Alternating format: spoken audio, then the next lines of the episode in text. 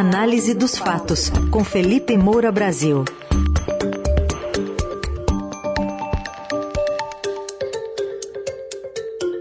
Hoje a análise dos fatos de olho nessa relação, se é que dá para chamar de relação, entre o presidente Bolsonaro e o STF, e também falando de uma história de uma condenação por rachadinha, mas é de uma ex-vereadora de Curitiba. Oi Felipe, bom dia. Salve, salve, bom dia, Raizem, Carol, equipe da Eldorado FM, melhores ouvintes, sempre um prazer falar com vocês. Ontem, aliás, na empolgação da volta do Carnaval no Rio de Janeiro, da segunda etapa do Carnaval, até me estendi, estourei o tempo, hoje serei mais breve. Vamos lá, Felipe, mas tem assuntos pesados aqui para a gente tratar. Um deles é essa visão de alguns ministros do Supremo Tribunal Federal em relação às ameaças do presidente Bolsonaro, pensando em estratégia de campanha eleitoral para eleger um inimigo público e desviar o foco de denúncias de corrupção no governo. Ao mesmo tempo que a gente está observando essas tentativas de descumprir decisões do Supremo, lá no Congresso também tem um trabalho árduo ali de aliados do governo para um projeto que prevê anistia retroativa a alguns deputados também aliados. Pois é, Carol, saiu essa matéria no Estadão, mostrando que os ministros do STF avaliam que os ataques fazem parte da estratégia de campanha eleitoral para eleger um inimigo público e desviar o foco de denúncias de corrupção no governo, e nesse sentido não querem dar palanque para o presidente, então combinaram de evitar mais exposição para a corte em um momento delicado. Nesse ponto, em relação à estratégia eleitoral de Jair Bolsonaro, os ministros do STF estão certos. Eu venho apontando isso há muito tempo. Eu publiquei em 16 de agosto de 2021, daqui a pouco vai fazer um ano, né? A gente já está aí chegando a maio, o seguinte artigo: polarizar com Barroso e Moraes, dos Roberto Barroso e Alexandre de Moraes, é estratégia eleitoral de Bolsonaro.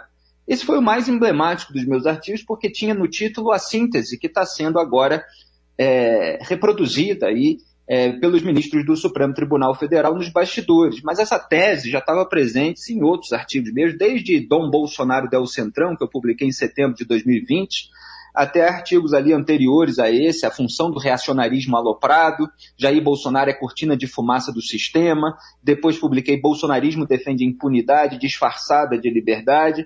Em todos esses artigos eu mostro que existe um interesse em você gerar uma percepção por parte do eleitorado que Jair Bolsonaro é valentão, contra um poder supostamente arbitrário. Nesse que eu chamei de mais emblemático, eu escrevi lá: em resumo, a estratégia eleitoral de Bolsonaro consiste em polarizar com Barroso e Moraes, colando a própria imagem na das Forças Armadas, o que está muito em voga hoje, a gente comentou ontem a respeito disso e houve vários desdobramentos, e deixando no ar a hipótese intimidatória de intervenção militar, sempre narrada como reação legítima a um golpe alheio anterior, já que o bolsonarismo terceiriza suas responsabilidades e não admite derrotas antes, durante nem depois. Tudo isso para manter um discurso plebiscitário contra o sistema do qual faz parte e encobrir o desastre moral, sanitário e econômico do governo. Até provoquei dizendo: só trouxa cai. E ontem estava falando também a respeito disso, porque me pediram uma opinião sobre o indulto ao Daniel Silveira. Eu estava respondendo que o Bolsonaro usa essas reações nem sempre adequadas, como a gente tem colocado aqui na coluna do STF, as provocações dessa ala que eu chamo de reacionária aloprada do seu grupo político, justamente para posar de perseguido, ao mesmo tempo, né? Posar de perseguido por um poder arbitrário e de defensor das liberdades da população contra ele, quando, na verdade, ele defende a impunidade desses aliados, assim como defende a impunidade dos familiares, dos filhos investigados por crimes. Então, os aliados e os filhos, eles são investigados por crimes que vão desde ameaças e incitação de violência, como no caso do Silveira, até desvio de dinheiro público, em gabinete, no caso, das rachadinhas, do qual a gente vai falar, inclusive, daqui a pouco. Então, esses embates com o Supremo, de fato, ajudam a encobrir escândalos de corrupção, incompetência econômica, estelionatos eleitorais do seu governo e a própria contribuição do presidente à blindagem de ministros específicos do STF, como Dias Toffoli, contra a CPI da Lava Toga. Senador Major Olímpio, que lamentavelmente morreu, quando ele me deu entrevistas, ele relatou como Flávio Bolsonaro o xingava no telefone, como Jair Bolsonaro pegou o telefone do Flávio para pressioná-lo a retirar a assinatura de requerimento de criação da CPI que investigaria o Toffoli. Ele também ajuda a blindar políticos contra operações como a Lava Jato. Então ele faz isso por meio dessas pressões, por meio de sanções a jabutis inseridos em leis anticrime, além das indicações do Augusto Ares para a PGR e do Cássio Nunes Marques e do André Mendonça, que tem votado para blindar os políticos. O André Mendonça, inclusive, 2 dias depois do julgamento do Daniel Silveira, votou lá, junto com Gilmar Mendes e Ricardo Lewandowski, pela absolvição do ex-senador Valdir Raupp, revertendo uma decisão da própria segunda turma do STF, que alterou a composição. Quando era Celso de Mello e Carmen Lúcia, eles formaram maioria com Luiz Edson Fachin pela condenação. Aí agora que Celso de Mello e Carmen Lúcia não integram mais a turma, formou-se essa maioria, com o André Mendonça assumindo o lugar que já foi do Dias Toffoli na formação desse que eu chamo de trio libertador, Gilmar Mendes, Ricardo Lewandowski e André Mendonça. Então, o Bolsonaro ataca por fora o sistema que ele fortalece por dentro, e o indulto ao Daniel Silveira é mais um capítulo dessa farsa.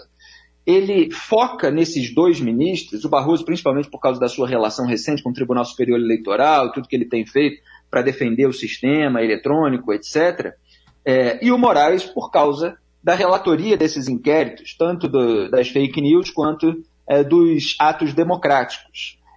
Mas aí ele usa isso como se ele estivesse se posicionando contra o Supremo inteiro, quando ele está lá abraçado com o Dias Toffoli num sábado à noite para comer pizza e celebrar a indicação do Cássio Nunes Marques, que vota de acordo com os interesses dessa ala anti-força-tarefa, anticorrupção do Supremo Tribunal Federal. Ele posa, portanto, de valente contra esses tribunais para gerar um embate, de fato, contra isso que os ministros estão chamando de inimigo público. É uma maneira dele tornar essa percepção do eleitorado mais favorável a ele como alguém que é valentão, que combate abusos, injustiça, que resgata a democracia, etc.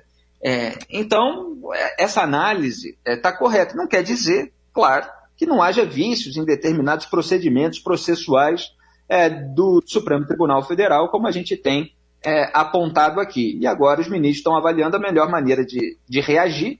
A Rosa Weber deu lá 10 dias para o presidente Bolsonaro apresentar explicações sobre o indulto ao Daniel Silveira. Depois a AGU bolsonarista e a PGR bolsonarista vão ter mais 5 dias. A gente ainda está uns 6 meses da eleição. Vamos ver como é que essa temperatura vai chegar no momento realmente do pleito. Bom, vamos acompanhar. Outro assunto, Felipe, também é uma condenação, mas essa, pelo menos por enquanto, sem perdão, de uma ex-vereadora de Curitiba, vereadora Fabiane Rosa, por rachadinha. Como é que foi essa história? Pois é, uma decisão da juíza Carmen Lúcia, que não é do Supremo Tribunal Federal, é a Carmen Lúcia de Azevedo de Melo, da 2ª Vara Criminal de Curitiba. Ficou provado, na percepção dela, que a ex-parlamentar operou um esquema de desvio de salários de funcionários em seu gabinete na Câmara Municipal. Uma ex-vereadora, portanto, que fez exatamente aquilo. É claro que há nuances aí, há algumas diferenças, mas tem um método similar, de que Flávio Bolsonaro foi acusado de ter feito na Assembleia Legislativa do Estado do Rio de Janeiro, quando ele era deputado estadual. O marido dessa ex-vereadora, Jonatas Joaquim da Silva, também foi condenado. Então, a pena para ele foi de 23 anos e 11 meses de prisão, e para ela, 41 anos e 5 meses de prisão. Ela, pelos crimes de peculato e concussão. E vai poder recorrer em liberdade. O advogado, a defesa, já falaram que vão, de fato, recorrer. Por que ela sofreu uma condenação assim, tão alta, né, para os padrões da República? Imediatamente, eu tive que comentar no Twitter agora cedo, o pai dela não é presidente da República. Quer dizer, Flávio Bolsonaro foi acusado de liderar uma organização criminosa, foi acusado pelo MP, Ministério Público do Rio de Janeiro, uma organização criminosa que desviou mais de 6 milhões de reais dos cofres públicos. Isso é dinheiro, de acordo com a denúncia, que foi roubado. Quer dizer, pessoas emprestavam o nome para que o parlamentar pudesse lucrar muito acima do seu próprio salário, numa prática que, se você for pensar, é uma prática miliciana. Quer dizer, você tem direito a ter o emprego aqui desde que me pague uma taxa. Eu sou do Rio de Janeiro, uma das coisas mais lamentáveis do Rio de Janeiro é o pagamento de taxa para o crime organizado, para quem faz esse tipo de extorsão, quer dizer, donos de bares, de restaurantes, de comércio, que já tem que lidar com uma baita burocracia estatal, com leis trabalhistas complicadas, eles ainda precisam pagar uma taxa para não serem roubados, assaltados ou impedidos de trabalhar. Então você tem uma versão, né, supostamente mais light, que acontece nos bastidores da política, nessas sombras. Agora, quando o pai do acusado é presidente da República, ele consegue indicar um ministro para o STF, como Cássio Nunes Marques, por exemplo, que garante a manutenção do foro privilegiado. Ele toma cafezinho com outro ministro, Gilmar Mendes, que vota também pela manutenção de um foro privilegiado retroativo que faz com que o caso nunca seja julgado. Ele pode, numa canetada, indicar outros ministros para o Supremo Tribunal Federal que estão nesse patamar de ser postulante ao cargo, como João Otávio de Noronha, do STJ, que participou ali das anulações de determinadas fases do processo contra o Flávio Bolsonaro. E é notícia na imprensa há muito tempo que ele quer uma vaga no STF, se agora, né, já que as duas foram preenchidas desse mandato, Jair Bolsonaro for reeleito. Então, o caso vai sendo empurrado com a barriga, vai sendo fragmentado, vai sendo em parte anulado, enquanto a da ex-vereadora, que não tem poder nenhum, corre como deveriam correr todos e com uma pena severa, porque se trata de desvio de dinheiro público. Então, assim, é bom, por um lado, que haja uma juíza que dê uma decisão rigorosa, e é ruim pelo contraste que a gente vê com aqueles que têm poder de barganha, poder de escambo, para evitar que o seu grupo seja condenado também. Este foi o Felipe Moura Brasil, que está com a gente de segunda a sexta aqui no Eldorado, e a coluna também você acompanha em formato de podcast nos tocadores aí de áudio. Mais uma vez, obrigado, Felipe, até amanhã. Obrigado a vocês, até amanhã, tchau, tchau.